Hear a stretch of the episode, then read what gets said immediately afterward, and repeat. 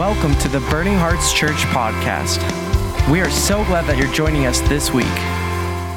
And today, as I was kind of thinking and praying about uh, what to share, there's there's all kinds of things going through my mind. I'm like, oh man, we've covered so much ground through these past few weeks. But something came up as I was talking to, to Dennis a couple weeks ago before one of our prayer meetings.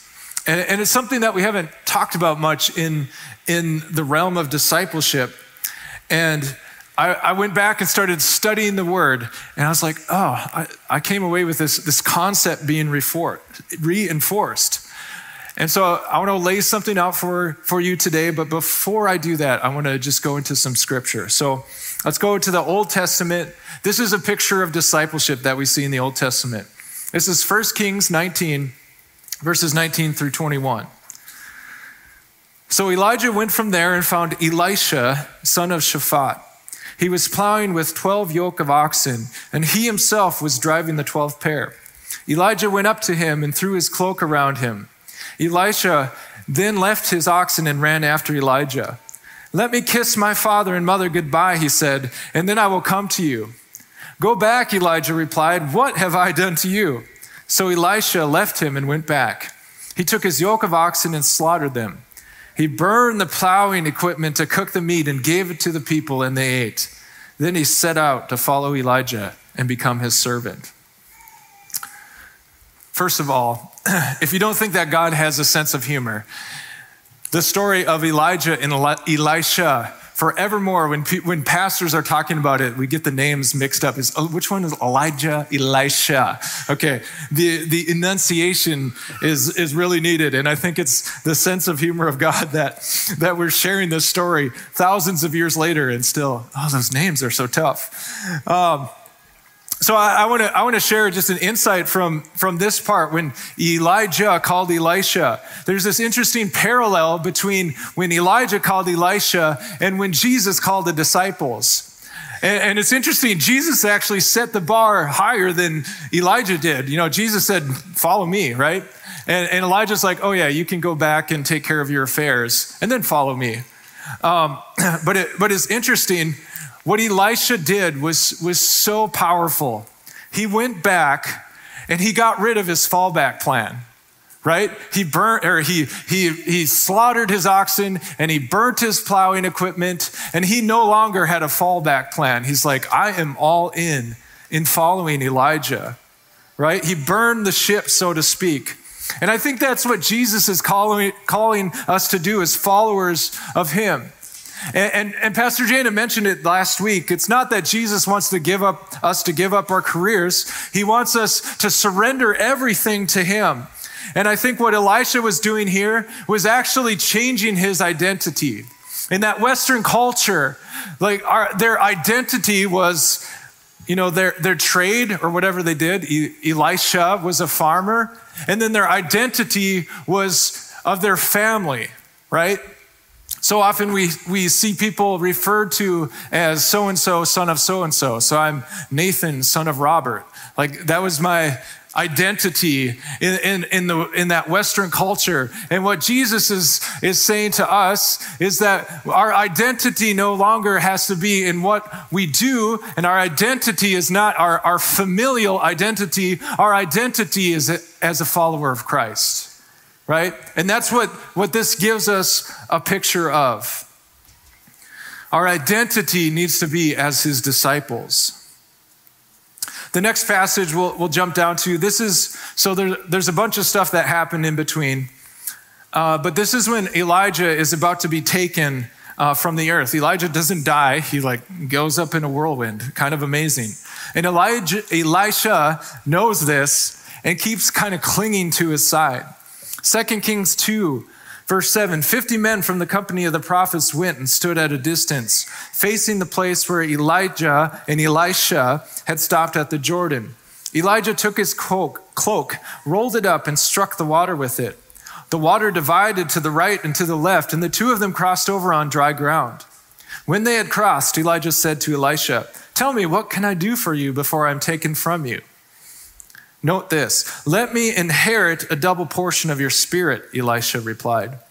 You have asked a difficult thing, Elijah said. Yet if you see me when I'm taken from you, it will be yours. Otherwise, it will not. As they were walking along and talking together, suddenly a chariot of fire and horses of fire appeared and separated the two of them. And Elijah went up to heaven in a whirlwind. Elisha saw this and cried, My father, my father, the chariots and horsemen of Israel. And Elisha saw him no more. Then he took a hold of his garment and tore it in two. This was, this was an act uh, of, of, of sadness. He rent his garment. Elisha then picked up Elijah's cloak that had fallen from him and went back and stood on the bank of the Jordan. He took the cloak that had fallen from Elijah and struck the water with it. Where now is the Lord, the God of Elijah? He asked. When he struck the water, it divided to the right and to the left, and he crossed over. And so, if you don't know this, the whole background, you probably gathered that Elijah and Elisha are prophets. Elijah, you know, one of the most famous prophets of the Old Testament. And Elisha was Elijah's understudy, his, his disciple. And Elisha ended up with, with Elijah's cloak or his mantle, which represented the anointing that was on Elijah's life. And, and, through this series, we've talked about this idea that, that discipleship is not only an information transfer, it's not just us learning how to be a better Christian, it's actually that, that our life uh, as a discipler gets multiplied in the disciplee. Like there's a transfer that happens there. It's a, it's a reproduction of the discipler and the person be, being discipled. And I think that a big part of that, that reproduction or that transfer is, is a transfer of anointing. And we'll call this impartation. And the concept that I want us to take home today is that impartation, this transfer of anointing, happens through discipleship. Even more than that, I think that discipleship is, is actually the framework within we have probably the primary biblical pattern for impartation. And we don't always think of it that way. And you might be asking yourself, okay, what, what in the world is he talking about? Impartation. It's this Christianese word, right?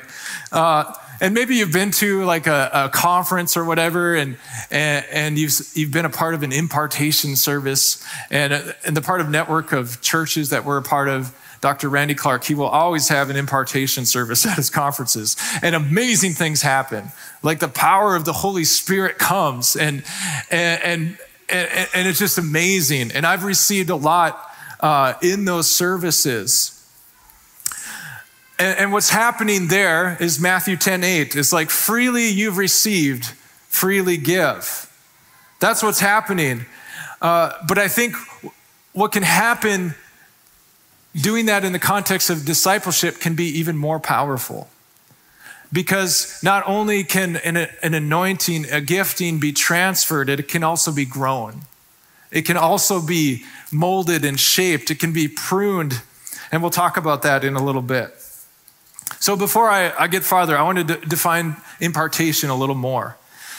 Hebrews 6, 1 through 3. This is like the writer of Hebrews is, is laying out what are the elementary teachings of Christ. Therefore, let us move beyond the elementary teachings about Christ and be taken forward to maturity, not laying again the foundation of repentance from acts that lead to death, and faith in God, instruction about cleansing rites, the laying on of hands, the resurrection of the dead, and eternal judgment. And God permitting, we will do so. I think sometimes I look at that passage and I'm like, oh, these are the elementary teachings. We need to, we need to hit those a little bit more. But we're going to talk about the laying, of, laying on of hands right now. Uh, and, and that's placed, the writer of Hebrews places that in one of the elementary teachings of Christ. And what can happen with the laying on of hands? An anointing is, is received. And again, anointing is maybe this Christian term that we use, but basically, it's like a, a gifting or a grace that's given from God, it's of God. In the Old Testament, the anointing was like, it was represented by oil. It was, it was sticky. It stayed on someone. And an example of an anointing, I'm going to embarrass him for a second, but Pastor Chris, Pastor Chris has an anointing for worship, right? Like he, he leads worship here, and, and, the, and, the, and the whole worship team has this anointing, and it, the anointing on his life and their lives draws us into the presence of God. And, and you can recognize it, you can feel it when it happens. And, and Pastor Chris has an amazing musical gift, but he'd be the first to tell you that, that it's not his musical gift that helps us enter the presence of God. It's, it's the anointing, it's the Holy Spirit resting on his life that, that, that helps us corporately go there. And it's amazing, like sometimes it's the anointing that, that's on him and the, and the worshipers together that pull us in, and sometimes God just sovereignly does it. He just shows up. There'll be times when I talk to him, he's like, I wasn't feeling anything at all, but look what happened. You know, so it, it goes it goes both ways, and I want to highlight that as well. Okay, so the anointing can come in the form of a spiritual authority. We'll talk about Jesus doing that in a second. It, it can come from the, a gift in the form of a gift or gifts of the Holy Spirit. Those are found in 1 Corinthians 12, Romans 12. The anointing can come in the form of power. And it can, it can be the baptism of the Holy Spirit. That can happen with the laying on of hands. Also, with the laying on of hands, and we're not going to focus on these today, you can receive healing, uh, or you can receive like a, a commissioning or an or, ordination. But we're going to trans, we're going to focus on the transfer of anointing. So, some examples of this uh, an Old Testament example, Deuteronomy 34 9. Now, Joshua, the son of Nun, so you know Joshua and Moses, they, they had sort of this, this disciple, disciple-y, or discipler relationship. Now, Joshua, the son of Nun, was filled with the spirit of wisdom because Moses had laid his hands on him. So the Israelites listened to him and did what the Lord had commanded Moses. So there was this transfer of wisdom that went to Joshua from Moses. There are several passages in Acts where people received the Holy Spirit or were baptized in the Spirit by the laying on of hands. Uh, there's Acts chapter 8 where Simon the sorcerer got, got jealous of the power that he saw come on other people's lives when people laid hands on them. And he, he wanted to pay for it actually, and, and they actually they had to rebuke him. Acts 19, the believers in Ephesus received the Holy Spirit and, and prophesied, spoke the word of God after Paul placed his hands on them. And, and I want you to catch this impartation does not just have to come through the laying of, on of hands. It can come from seeking, just seeking God in prayer or God just sovereignly doing it. Numbers 11, 16, and 17. So this is Moses and a bunch of the leaders. And, and Moses had been carrying the, the, the load, so to speak, in leadership. And so the Lord said to Moses, Bring me 70 of Israel's elders who were known to you as leaders and officials among the people. Have them come to the tent of meeting that they may stand there with you. I will come down and speak with you there, and I will take some of the power of the Holy Spirit that is on you, and I will put it on them. There's that transfer of anointing. They will share the burden of the people with you so that you will not have to carry it alone. Another funny example of this, this Makes me laugh every time. So if you remember the story of Saul, and when Samuel, I think it was, visited him and gave him these signs that he was to become king, right? And in 1 Samuel 10, one of those signs is that when Samuel got into the presence of this, this group of prophets, that he was going to just start prophesying, right? And, and, it's interesting, the, the response of the people around him is like, is Saul now among the prophets, right? And, and, it happened again in, in Samuel 19, 1 Samuel 19, and this one's even funnier. It, like he came in the presence of the prophets again to the point where he like stripped off all his clothes and, and like started, started prophesying. And, and, I want to say to you, it, that was embarrassing, but don't worry, God's probably, probably not going to do that to you. But I'm just illustrating how, how an anointing or a gifting can be transferred uh, either by laying on of hands or just simply being the pre- like the, the spirit of prophecy rested on this group of prophets. And saul just stepped into there and started prophesying. And that still happens today. All right. So impartation. So what, what does it mean? It's, it's simply to give right? I'm, I'm giving something. I'm imparting something to you. So i, I want to look at some some examples of impartation through discipleship, and we'll move into the, the New Testament now. Uh, after, after we talk about Elijah and Elisha a little more, they were, they were in a discipling, you know, apprenticeship for quite a while. I was searching, you know, Bible scholars say anywhere from four to six years. So Elisha followed Elijah around, saw these amazing miracles that happened uh, in his life. And what did this do to Elisha? It marked him. He got this hunger inside of him eh, so much to at the, at the end of Elijah's life, when Elijah asked what he could do for him, Elisha says, I want you ha- what you have, but I want twice as much. What an audacious request, right? A little bit audacious. But I think that Elisha had the heart of God in that.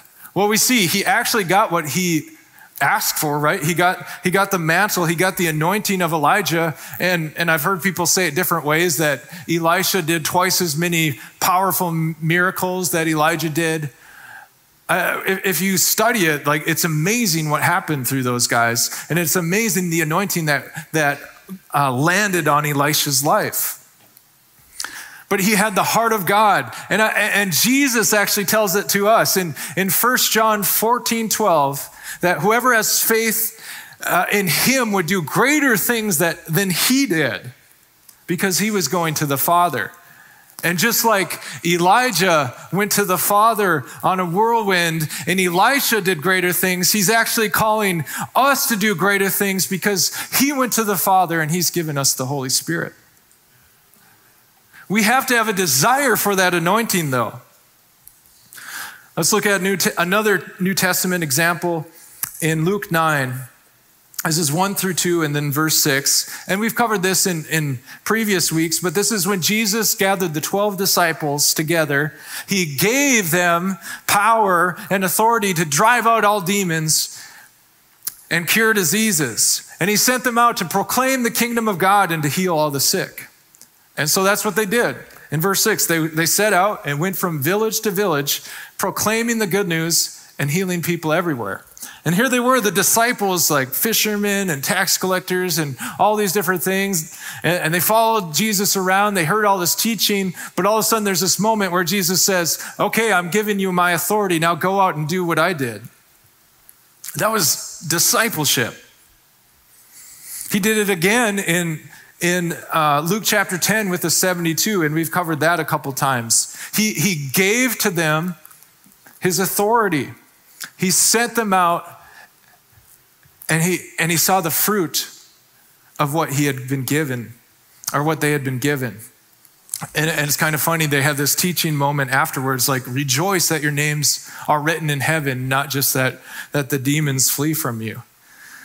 And the, and the word impart in Greek, we'll, we'll look at it a second in uh, Romans 1.11. It, it says, I long to be for you or long to see you that I may impart to you. That word impart is the same, has the same root in Greek as give, didomi, like what Jesus gave. He, he imparted to them, he imparted power and authority to the disciples, and he commissioned them he gave them a mission. He gave them a place and a purpose to use what was given to them. And so that's another piece of discipleship that I think is important when we're not only like, okay, this is the anointing on my life, I'm going to pray that you receive it, but I'm actually going to help you find a place to use it. And I'm going to help you um, find your mission in using this gift. He sent them out.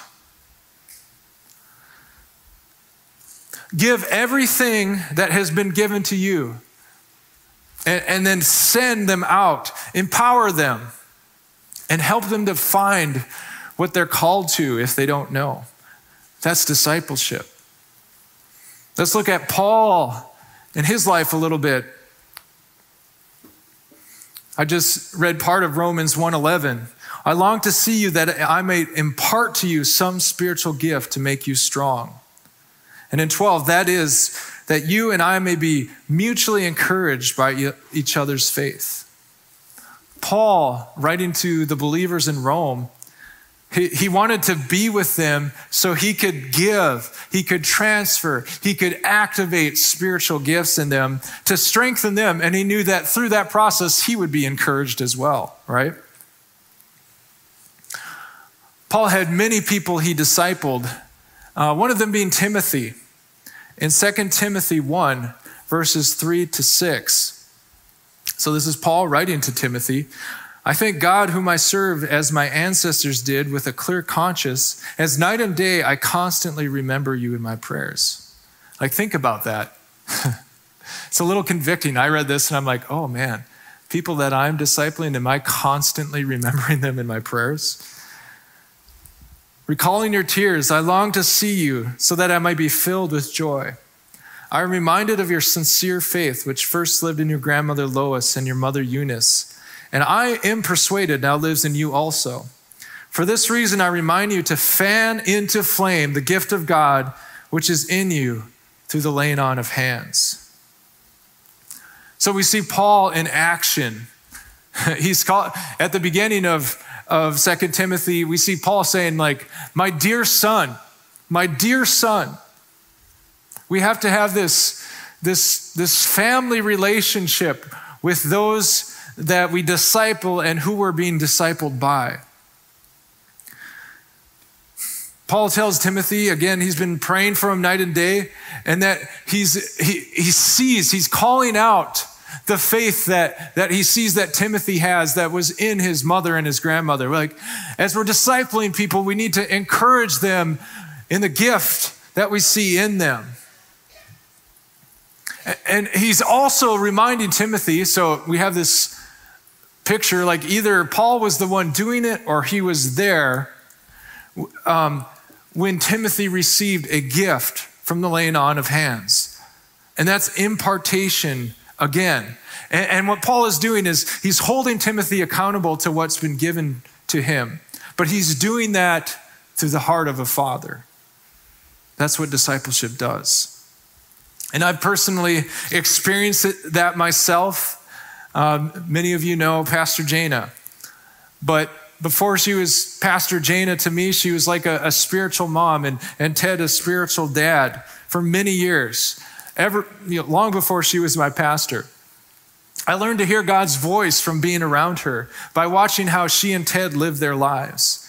And I can't point to a specific time, but I know there are times when they say, Everything I've received, I give it to you. And, and, and I, I, I experienced that in my own life. Even even now, like there'll be times when I'm I'm praying, you know, at the altar with Pastor Jana or whatever over someone, and it's like there's this grace, like all of a sudden I can just hear God so much more easily, and it's easy to encourage people and, and pray what are secrets of their hearts because I'm just by her, and that and that's impartation. And I want you all to experience the same if you haven't experienced that. So I want to close with just a few questions to ask yourself and an encouragement. So, questions As a disciple, are you allowing the things you're seeing and hearing to stir a greater hunger in you? Are you like Elisha that are like, oh man, these amazing things are happening? I want more of that in my life. Is the anointing on your life provoking or stirring a greater desire for God? So, as, as someone who's being watched, someone who's being discipled, is the anointing on your life actually provoking people into hunger of more of Him? Are you giving, another question, are you giving everything you receive to those in your life? As you've been given, freely give, freely receive, freely give. Do you believe that you have an anointing? And talking to Dennis, this verse came up. The truth is that you have an anointing. 1 John 2:20. You have an anointing from the Holy One. It might be anointing to to preach or teach. It might be an anointing to see the sick healed. It might be an anointing for mercy. It might be a, an anointing for help. It might be anointing for administration. It might be anointing for serving. You all have a gift from God. Through Christ, the Holy Spirit is in you, and He is the giver, and he gives good gifts. And I want to stir you, and if you're in this place and you feel like, oh, I've, yeah, I've, I've experienced that. I've experienced anointing, but you've become satisfied with where you're at. I want you to know that there's always more.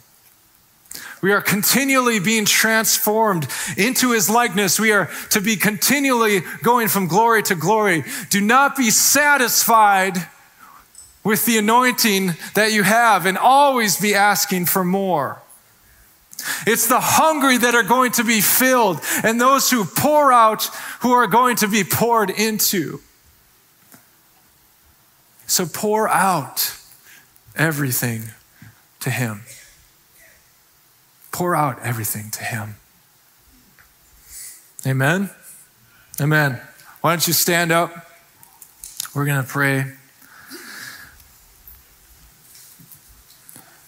Thank you, Jesus. Thank you, Jesus. Thank you, Jesus. I just encourage you to, to hold out your hands like you're going to receive. And I just want to pray that you would receive or that the anointing that's inside of you would be stirred up. All right?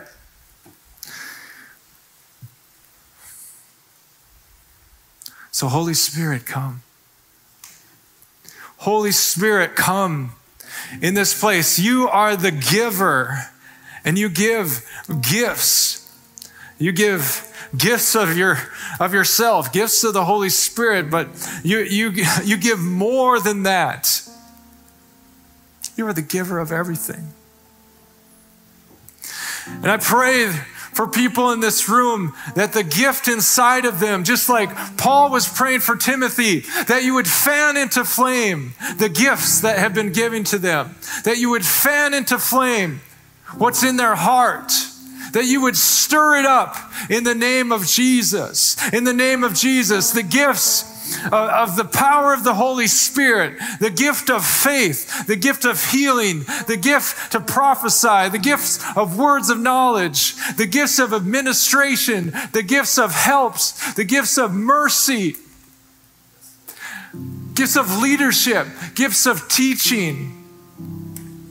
All of those things, Father. And I pray that anybody in this room that feels like their gift is invaluable, Father, that you would just Wipe that lie away in the name of Jesus. That you would wipe that lie away in the name of Jesus, and that you would bring to realization the beauty of the diversity of the body of Christ. And Father, so I pray that this body, that the hands would realize their hands, the feet that would, would realize their feet, the legs, the arms, the body, the backbone, all of them with, with the head being Christ, would, would, would realize who they are and that the gifts would be strong, that we'd had a strong, a strong body here and across the world. So we thank you, Jesus. We hope this message encouraged you today. For more information about Burning Hearts Church and our mission, please head to burningheartsfargo.com.